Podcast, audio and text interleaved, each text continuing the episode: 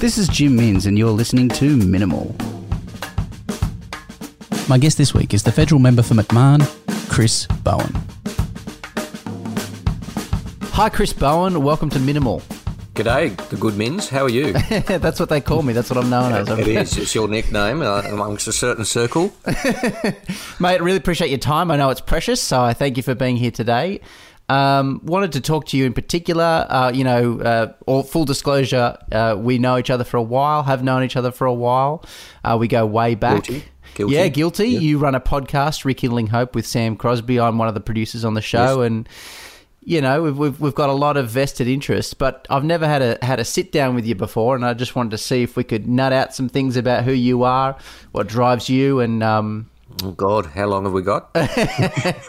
well, mate, yeah, you have to fit it all in five minutes if that's okay. Okay, all right. Geez, um, and do you charge by the hour for this psychological question? I, I, I, cha- I charge by the hits, all right, and, and I'll, right, I'll, I'll, I'll right, okay. dispel them to you, um, mate. So what I know from your history is when you put your hand up to run for leader of the of the Federal Labor Party uh, in the wake of 2019, is that you're born in Smithfield and you still live in Smithfield. This is true. This is Yeah. true. I've I've moved from one end of Smithfield to the other. Um, like literally, I grew up at the Fairfield end of Smithfield, like almost the last street in Smithfield before it turns into Fairfield, and now I live in the last street in Smithfield before it turns into Wetherill Park. So there's about maybe um, four kilometres in between the two of those houses. So it's true. Um, You're a homeboy. Stay close Yeah, to the yeah. stay close to the nest. love love it love the place um, uh, my kids our kids go to the same schools primary and high school that I went to just by you know by virtue of where we live and um, it's a really it's a really nice community and we're very happy here so um, why would you leave Absolutely, and you know, it, it's obviously sort of fueled you as a person. What drives you? You know, I'm not going to say as a political individual, just as an individual. I mean, it's it, it- it's, it's it's an important part of who I am I mean of course we're all complex beings and you know there's many factors which go into you know determining who we are but I think where you grew up and where you live um, is is a very important part of that, and is for me. And from my point of view, in my in my line of work, um, you know, I enjoy representing the people I grew up with, and many of whom still live here. You know, one of my best mates from school lives down the street. I'll go to the shops and I'll run into you know parents of people I went to school with who may have moved away, or themselves, or you know people I've known for a long, long time. Um, and I think you know it means I I'd like to think I know how the area ticks, you know, and, and and people come up with ideas and I say, oh yes, but you know we tried that in you know 1999 and um, here's why it didn't work, etc. Yeah, so all that sort of stuff, you know. Um, Yeah. Well, It's- it's it's, a place that has uh, you know it's got a a very unique history in politics in Australia. Um, you know, like it, it, some of its history is dark in in that area in particular. Um, uh, you know, I, I, I, I wanted to go into an area. I didn't know if you wanted to breach on it or not, but you know, you were involved in the Labor Party during the time of um, John Newman when he was a the local politician. Yep, I thought that's what you were referring to when you were referring to the dark period. That's where I wanted to go. You know, I was a child when he was murdered, and I don't really know much about the story. Uh, just wanted to know if it's not too much of a dark area to talk about. Oh, what was no, he like no. as a man? Uh, well, uh, yeah, it's a. I knew him pretty well. Um, so I was active in the Labor Party by the time he uh, he uh, was killed. Um, uh, but I actually knew him much longer than that because he was a um, an organizer for an, a union called the um, Federated Clerks Union, uh, now called the United Services Union. My dad was a shop steward or a, or a delegate for that union, and so they knew each other and became friends. And um, in fact, you may or may not know that John Newman um, he actually lost his first wife and son in a car accident.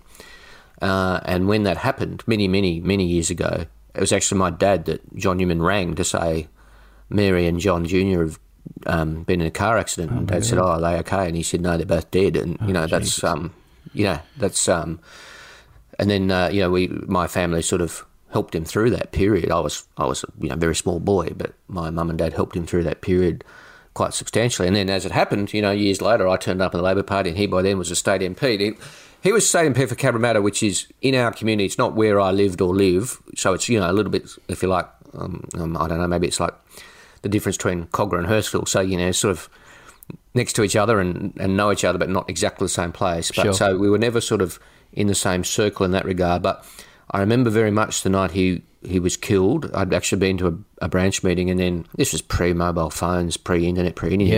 Um, newsflash came on Channel Nine News. You know, ten o'clock at night or something. Yeah. That a state member had been murdered, and I said, "Well, that would only be John Newman." Like it was before the name, because it was just such a controversial time and period Right. um, and uh, ended up connecting with my mate and now still mate and colleague Jason Clare late that night, like midnight, and comparing notes. And I've got to tell you, I don't mind saying, um, uh, I th- I thought at the time it was Phuong Ngo. Um, Oh wow. Okay. uh, it was years later that he was charged and convicted. Uh, and Phuong Ngo and I had a very, very, very poor relationship. We, you know, really disliked each other very strongly, um, and and clashed a lot on Fairfield Council. So it's sort of. Um, Were you on? How old were you? Were you on council? um, so I'm just trying to. Th- I wasn't quite. So John Newman, uh, John was killed in 1994, and I went on to council in 1995. So I was, Oh, you know, okay. very active, but and around. But But you were and- young. You were in Yeah, early I- twenties. I, went on to Fairfield Council when I was um, 20, 23, 22, Yeah. 23, Yeah. Okay. Um, and so I then clashed with Phuong Ngo a lot because he was, you know, we don't need to, get, you know, bore your listeners with No, all the sure, details, sure.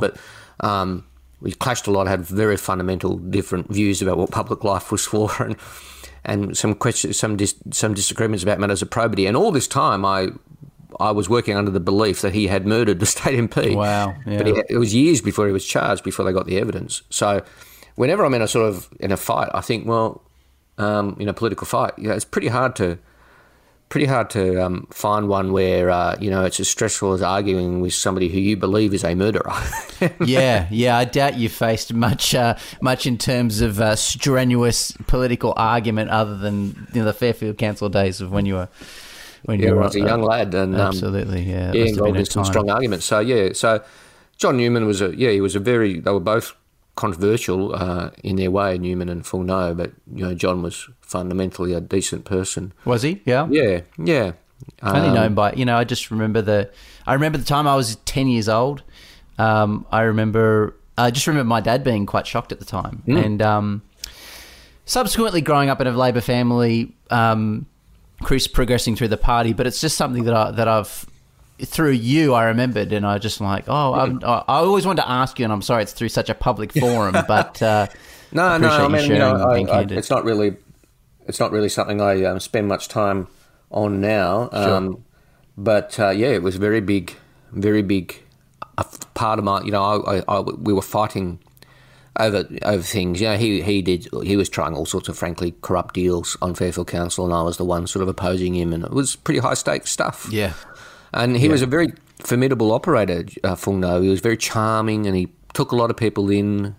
He was, I mean, literally, literally the smiling assassin. Yeah. Right, know, right, that's, yeah, That's yeah. a term which gets coming. This guy was literally the smiling assassin. That's But what he had a lot him. of, yeah.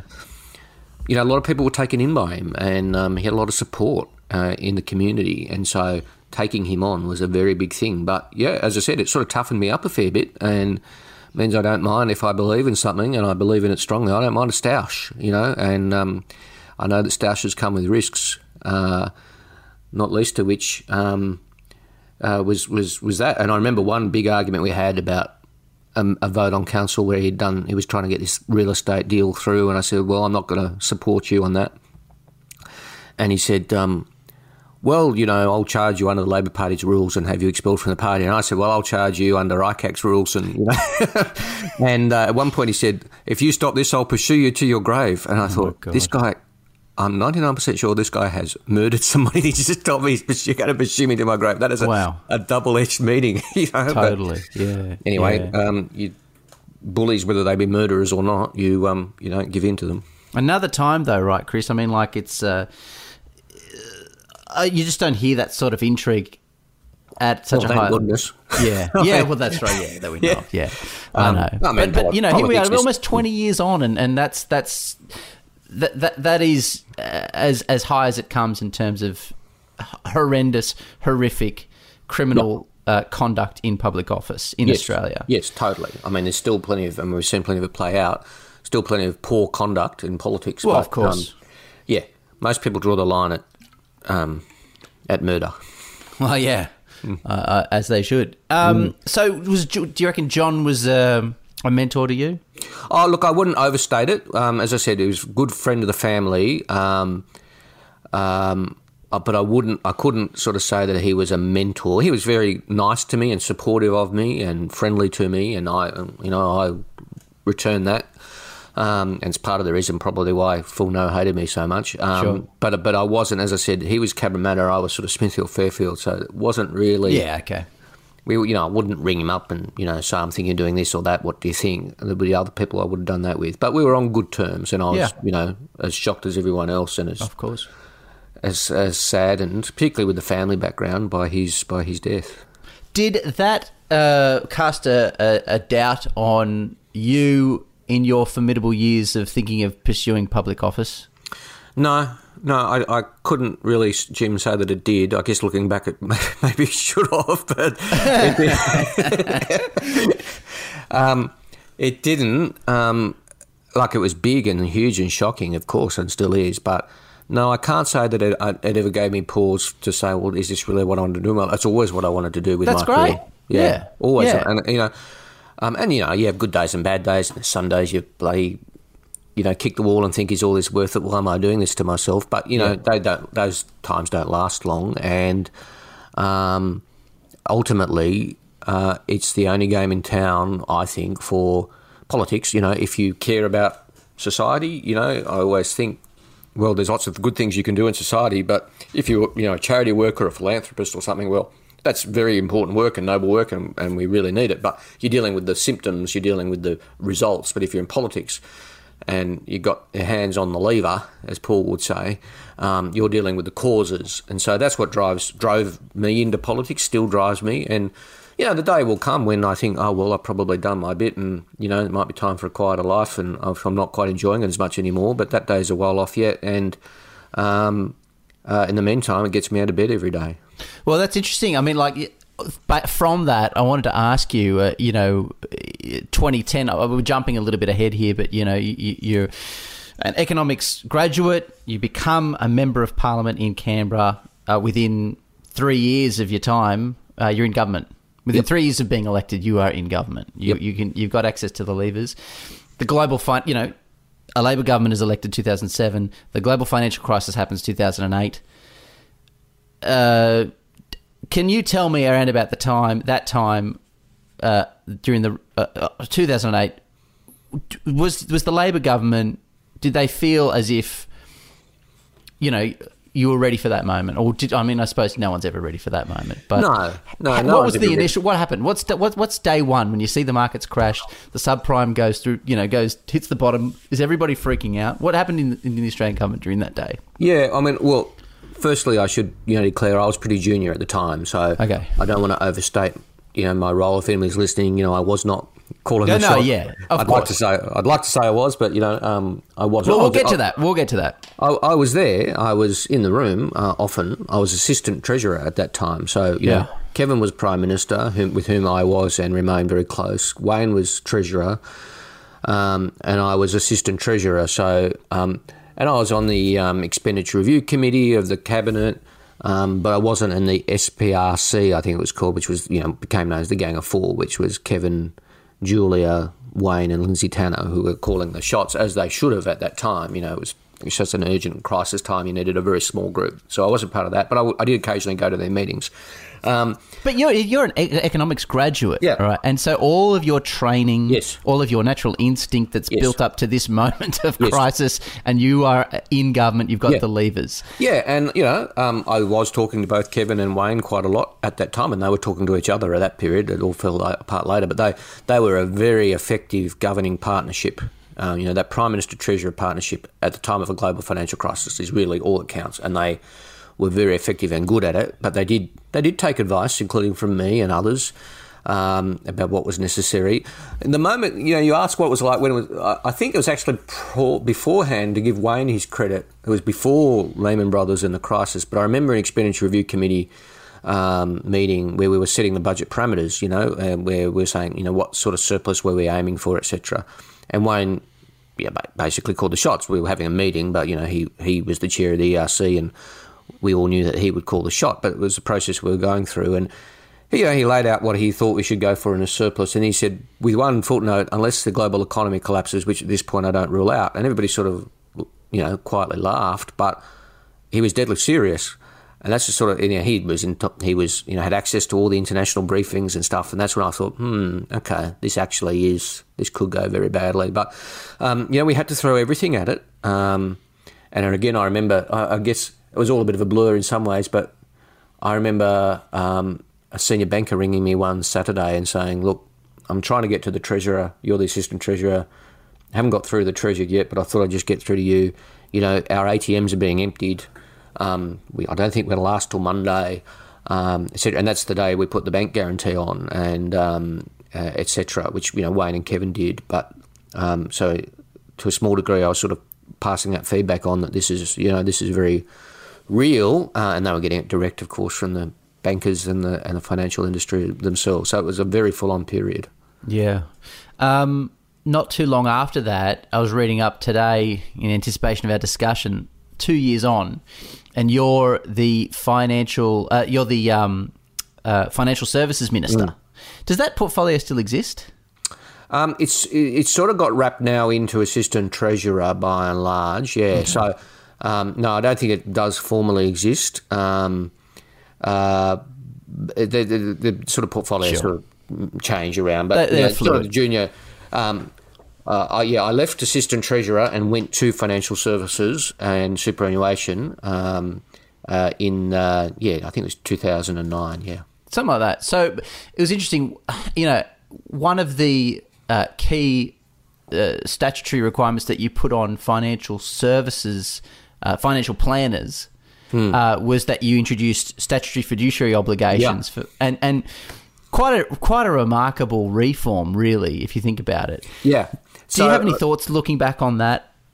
Yeah, so I mean, uh, actually, if I say so myself, was a very reform-heavy period um, as financial services and super ministers. As it should be. Yeah, it really needed. So basically, I had sort of two aims. One, I really wanted to increase the superannuation guarantee from nine to twelve, which wow. is still a topical debate today. Hundred percent, it is. Yeah. Um, but you know, we started that, so it was um, it was my recommendation that we increase from nine to twelve, which um, um and, and, Kevin Rudd, of course, uh, fully um, not only supported that, but you know, agreed with it before I'd even said it. You know, he was fully on board. Yeah. Um, so that was important, but I also had the view that if you are going to increase it from nine to twelve and put so much more money into super, you've also got to clean up the system. So we did things like My Super, which was you know basically um, a super account for people who don't know what they're doing or you know aren't interested. So they had some basic protections around them, so that you know it wouldn't be a high cost. It wouldn't get eaten away by fees. It's had some success. You know, looking back, it could have been done better, but you know it's had some success. It's better than what we had before.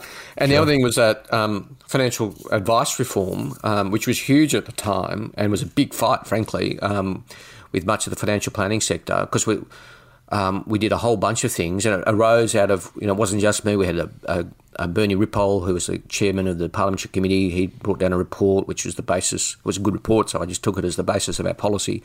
Um, and um, you know really pushed it through, but it was a big fight. And you know I used to say to financial planners and financial advisors, how can you possibly argue to me that you shouldn't have to act in the best interest of your client? You know, yeah. Um, so they weren't fiduciaries no, prior to this. No, there was no no obligation to act in the best interest of the client. Um, we also did a whole bunch of other stuff. We Improved the um, you know education requirements, the uh, continual um, qualification requirements, which was onerous on them, to be fair, and particularly there's some of the older guys who you know had been financial planners for a long time but didn't sure. actually have any qualifications. Um, many of them left the sector. I'm not saying they're bad planners.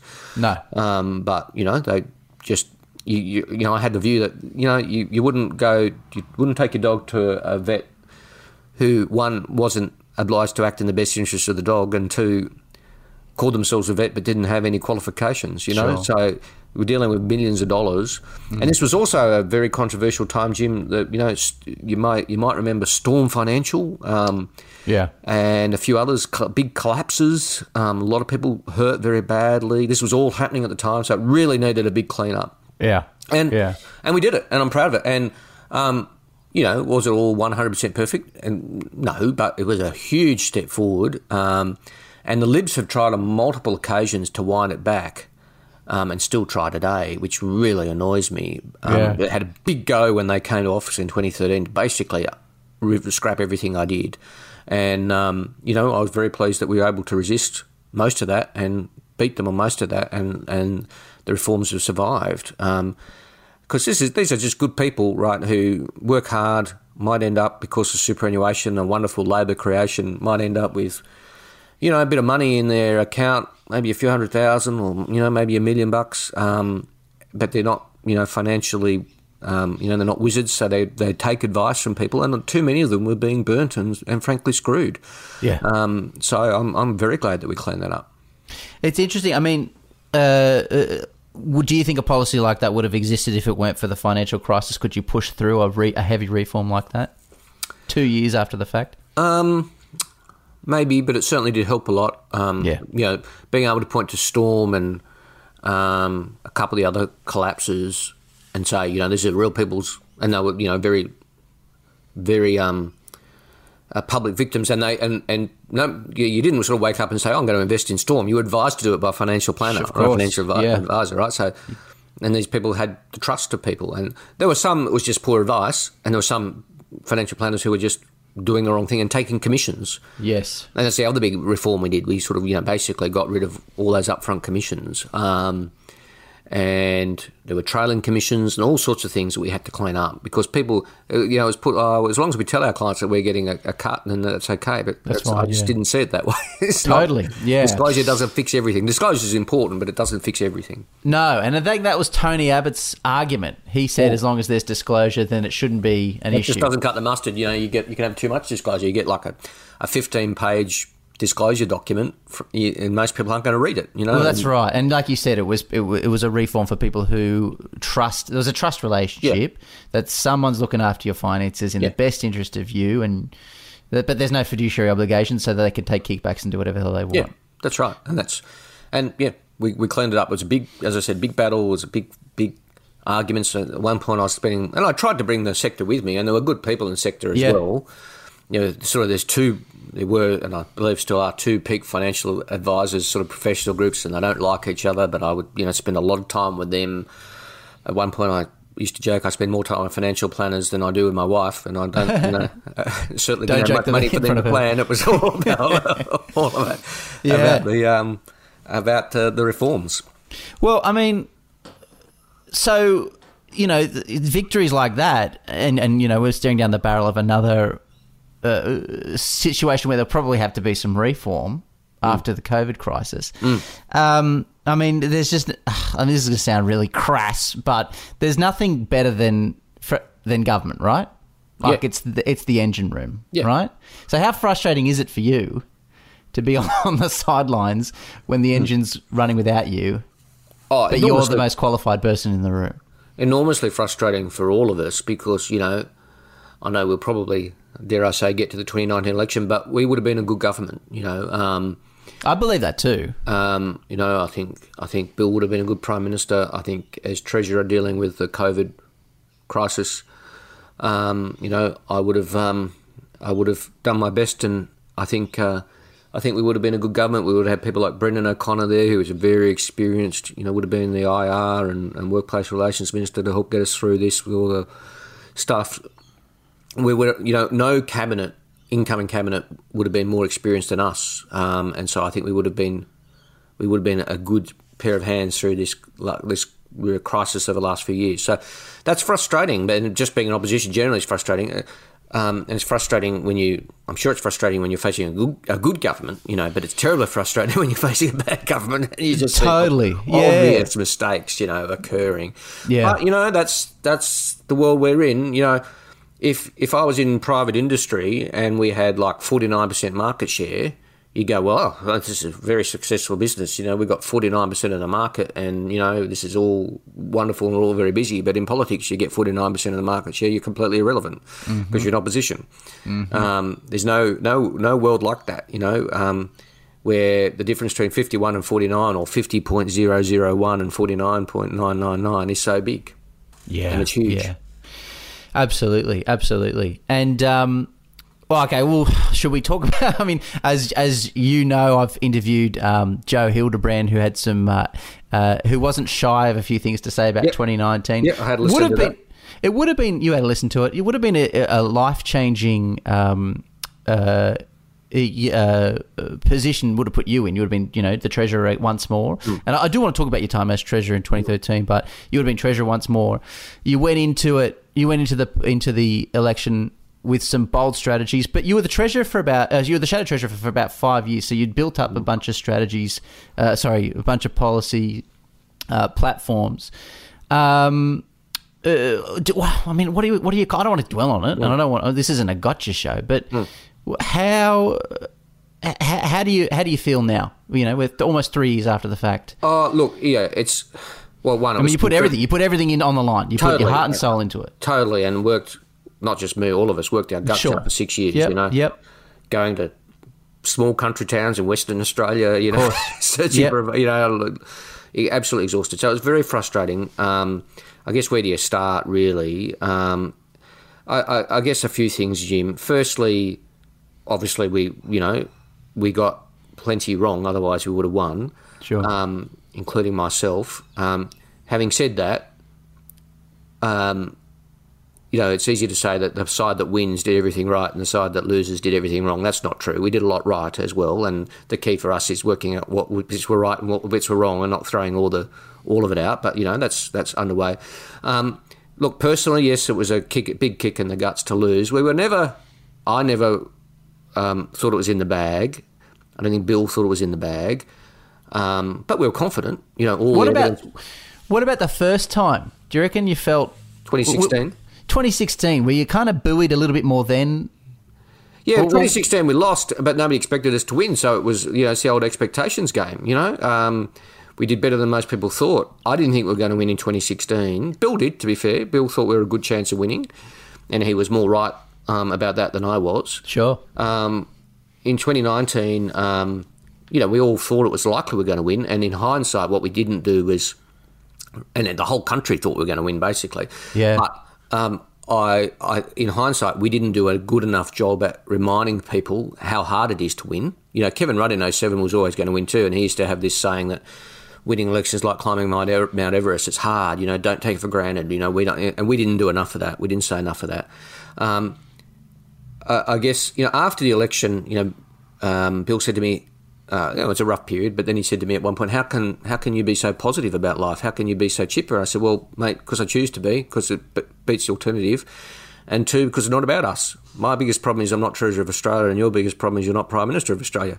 They're big problems, but not as big as the problems of the people we're trying to represent and do something about. So it is about them." Um, which he agreed with. Um, uh, so you just got to pick yourself up and, and, keep on going and learn the lesson. So yeah, I mean, I listened to your chat with Joe Hildebrand, where you had some strong views about what we got right and wrong in the 29 election, and by and large, I think he was right. You know, in, um, you know, that's not to say that every policy we had was a bad one, to be clear, but we had too many of them, and they sort of built up um, to a sort of big offering, which was open to be um, misrepresented in a scare campaign, and it meant that scare campaigns then were also more effective about things we weren't doing. We had no intention of doing, like a death tax, right, which was yeah. a big problem, right.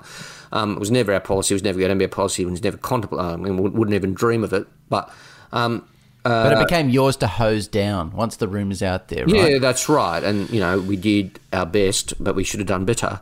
Um, so I think, you know, it was too big and complex an offering it's not to say, as I said, every little element of it, every element of it didn't stand on its own merits, but put together, it was um, too much. And so, what we're now doing under Anthony's leadership is not less ambitious, but more focused. Sure. Um, which I think was similar to what Joe was saying. Um, and, you know, Joe made the Joe made reference to you know that's uh, me saying if you don't like it, don't vote for it, um, which he's right about. I shouldn't have said that. I, I mean, they weren't the words I used. That's the way it's been characterised. But I Yeah, allowed yeah. Wh- yeah. I don't remember. Was that meant to be Q and A or something? No, it was, a, it was a Frank interview, and I was it was put to me, you know, such and such says this about your policy, and I think I said words to the effect of, well, you know, we're laying all our policies out there, and if people don't like the policies, of course they're perfectly entitled not Sure. to support us.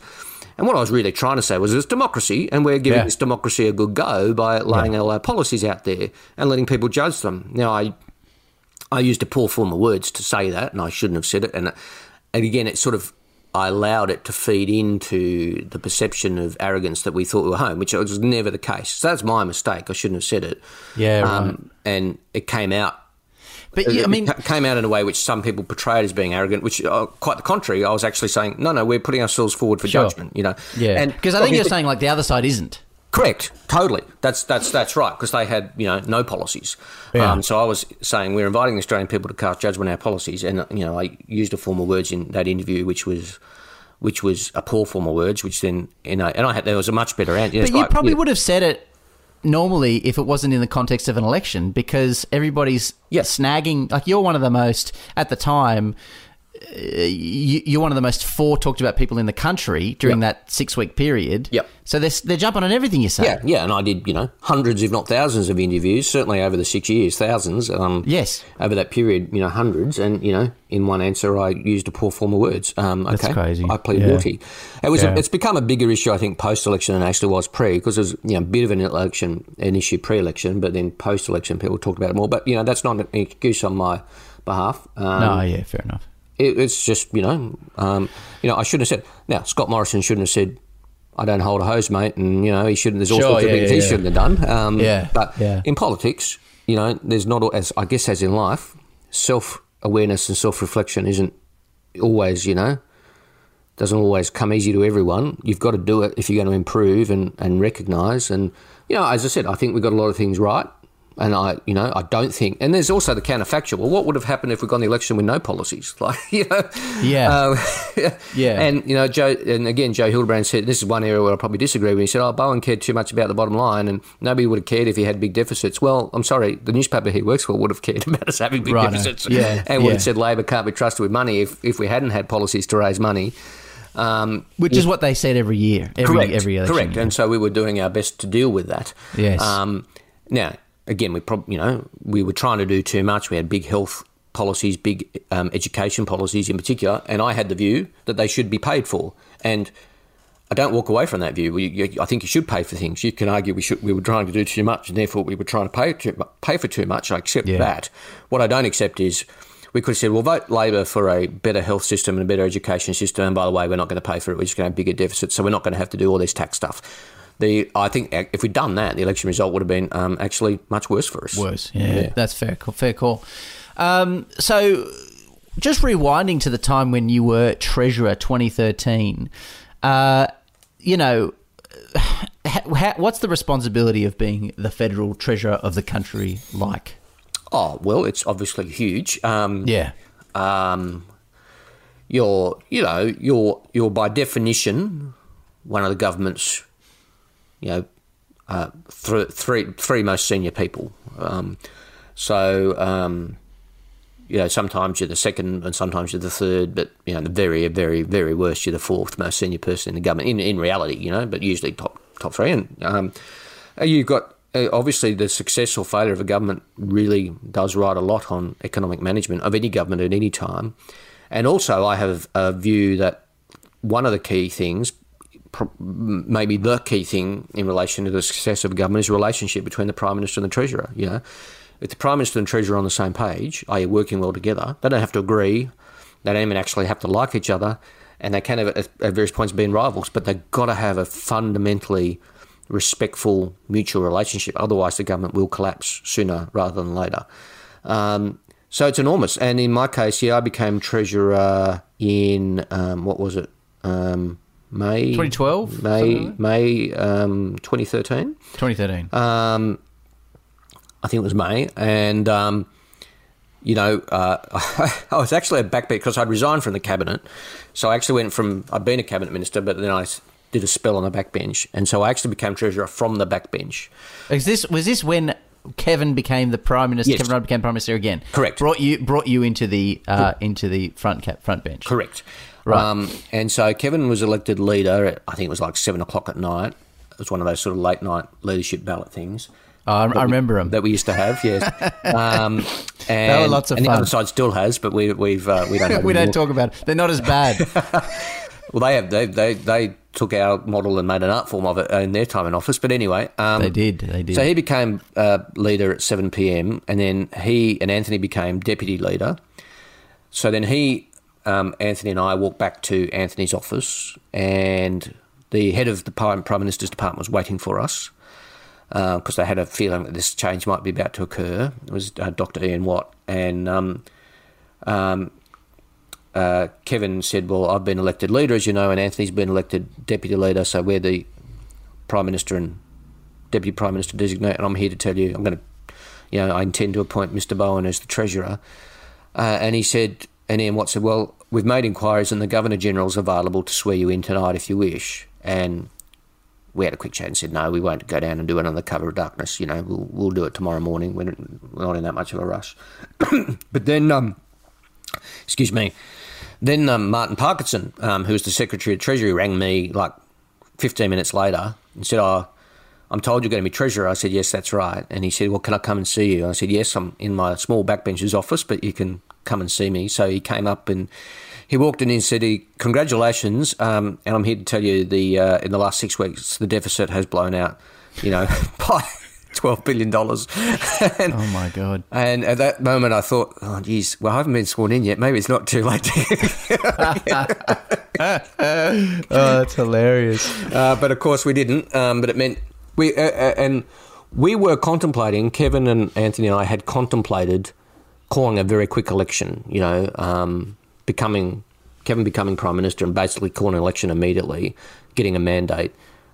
Um, but once I had that news, I knew we couldn't do that because we needed to fix up this deficit blowout because it would have been revealed in the election campaign when the Sure. books go out, and you couldn't you couldn't go in an election knowing that's coming and not having dealt with it. So that and I needed time to deal with that as best we could.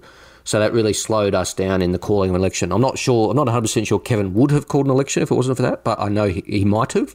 Yeah. And you know, when Kevin came back, we were ahead in the polls, and um, you know, there was a big honeymoon. So history may have been a little different if it wasn't for that. But you know, it is what it is. Good It's- one. Good one, Chris. Well done. Well, well, what can you? You what just can had to hold on to the keys, didn't you?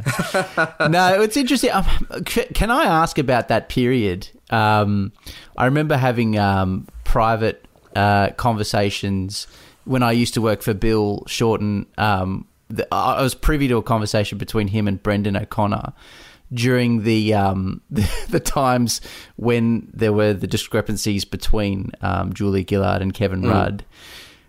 Were you guys uh, just ripping your hair out all the time? Yeah, yeah, it was a crazy period. Because it's not. It's fair. And look, stoushes happen. Yes, They happen. yes.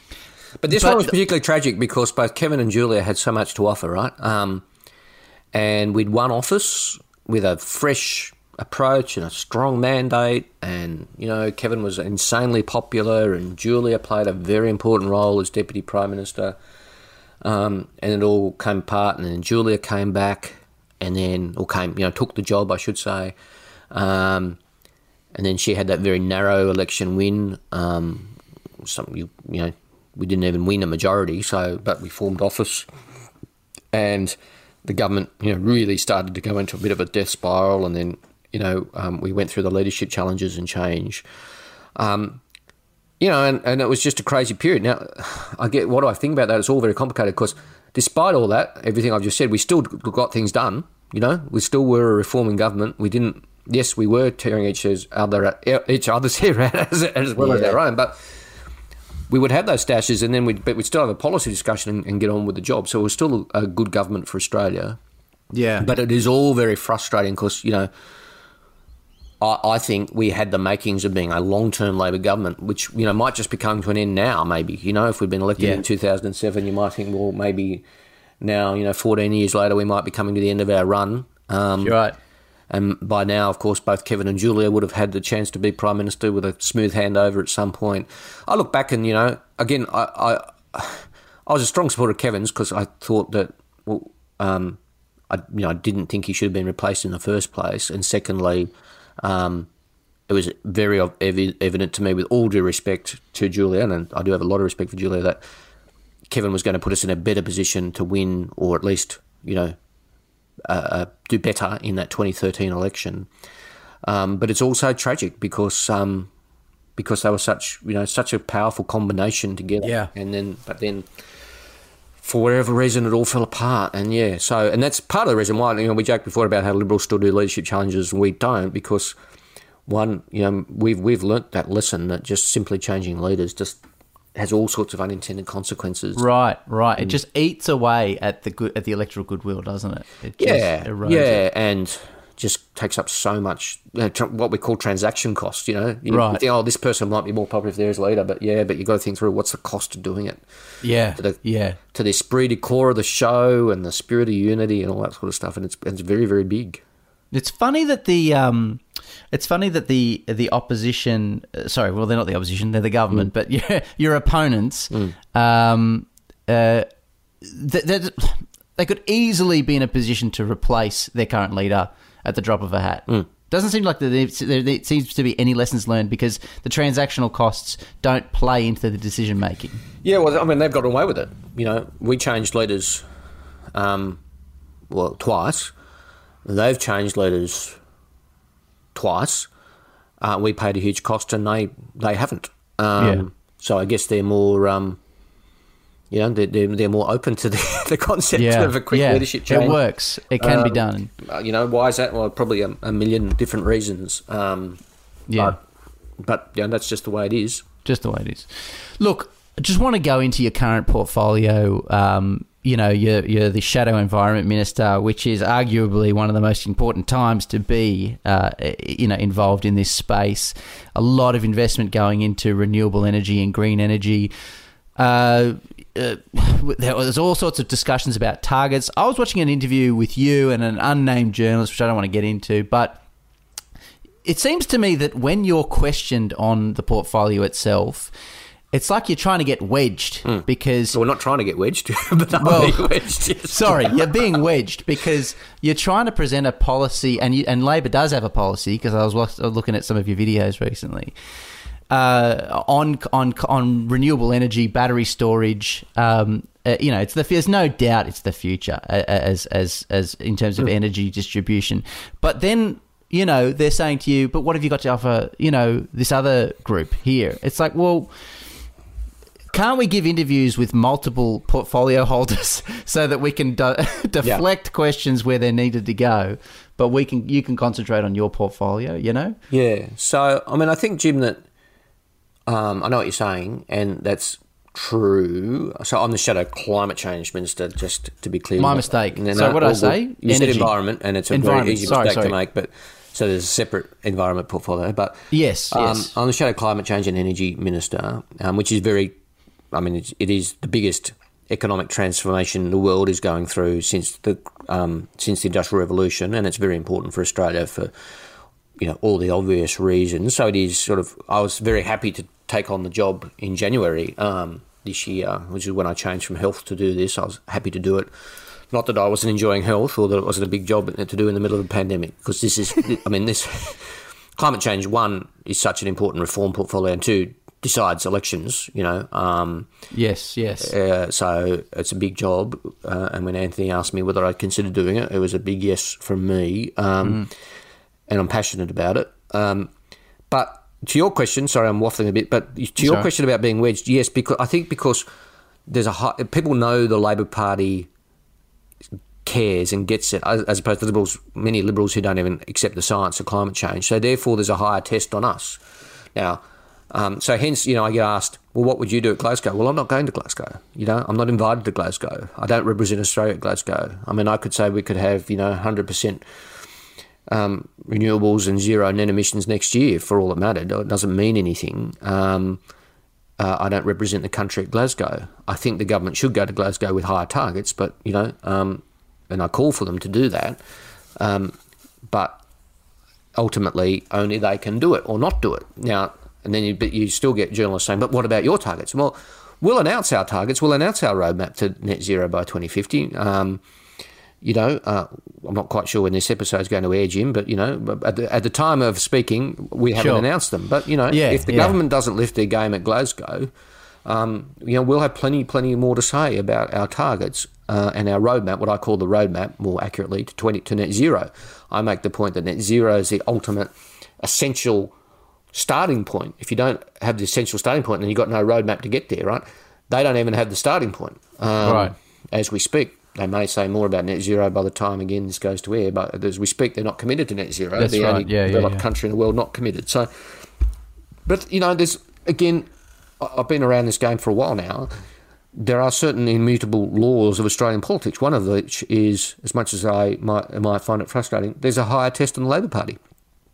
There's a high test on economic management. There's a high test on things like climate change. People put us through our paces more than the government because they just, or the Liberal Party, because they just accept the Liberal Party in climate change and environment is pretty pretty poor at it. Um, or in economic management, they get away with bigger deficits and you know and poorer outcomes because well, there's this myth built up that oh well, if they're doing bigger deficits, it must be good reason. Whereas if the Labor Party does bigger deficits, of course, the Labor Party can't control spending. So Right. I don't like that.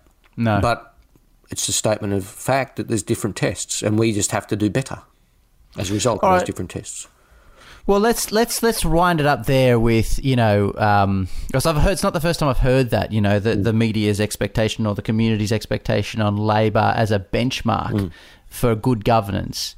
Uh, uh, you're a Labor historian. You're, you know you've written countless books about the history of the party. Uh, your latest book is about its unsung heroes. Uh, What can I ask? Why? What's what's driving you there? Why?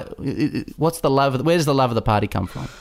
Um, well, the love of the party or the love of the party's history, I guess. The, Well, yeah, is it all tied in? I, I guess it's all tied in. So, I mean, love of the party. Well, I mean, as we discussed, I started this pretty young, but I started it well before I was even on council. I joined the Labor Party at the age of fifteen.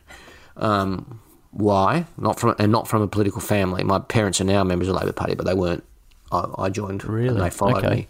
Um, uh, why? Because I, um, you know, we grew up on the wrong side of the wrong side of the tracks. Um, my brother and I. I'm not suggesting to you we were dirt poor, but there wasn't much spare in the house. My dad was a shift worker, um, and uh, you know he worked a midnight shift for years and years and years. So he used to go to work at 11 p.m. and come home at seven. And my mum was a childcare worker in our home, so she worked for family daycare. So she looked looked after kids in our house Okay. um, while dad was asleep.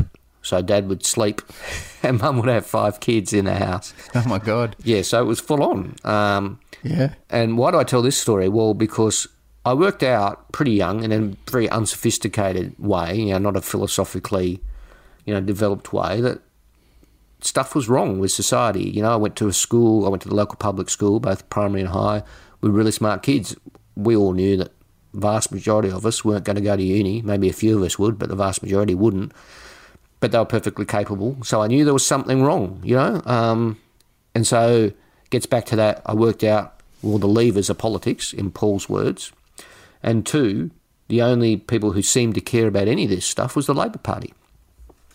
And so um, I got interested in, in the Labor Party, and if I a, a very nerdy uh, confession. So in year six, I won a prize. You know, the sort of school citizenship prize. You know, the um, for the you know you get the ducks and you get the school citizen. Well, I won the school citizen prize, and um, it was a ten dollar voucher, and you get called to the principal's office and he says, "Right, you're going to you're going to win. You've won the citizens prize.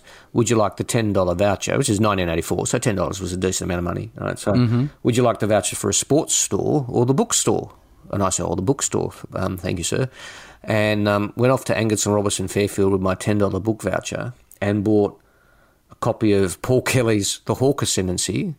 Um, Okay. Oh my god. at the age of um, you know it was twelve or thirteen, um, which is the first bought I, book I've ever bought. Um, I've still got it. Jeez. Oh my And- god. Have you got him to sign it? Did you get him to sign no, it? before it took me a long time to um, tell him the story actually. Okay. Um, and I know this is a podcast, but you and I can see each other, and you can see my bookshelf behind me. There's now, Oh, yes. I, I, I think there's now four thousand books on politics there. It's but quite impressive, It yeah. all started with the Hawke ascendancy, but Amazing. Um, that was, you know, it was the Labor Party history, and, and hence, you know, then I went and read Chifley and Curtin and all this sort of stuff, and found it all remarkably inspiring that this was building Australia. The Labor Party built Australia, in my view, and I think a very important part of the country we are is Labor. Is Labor. We are, I think.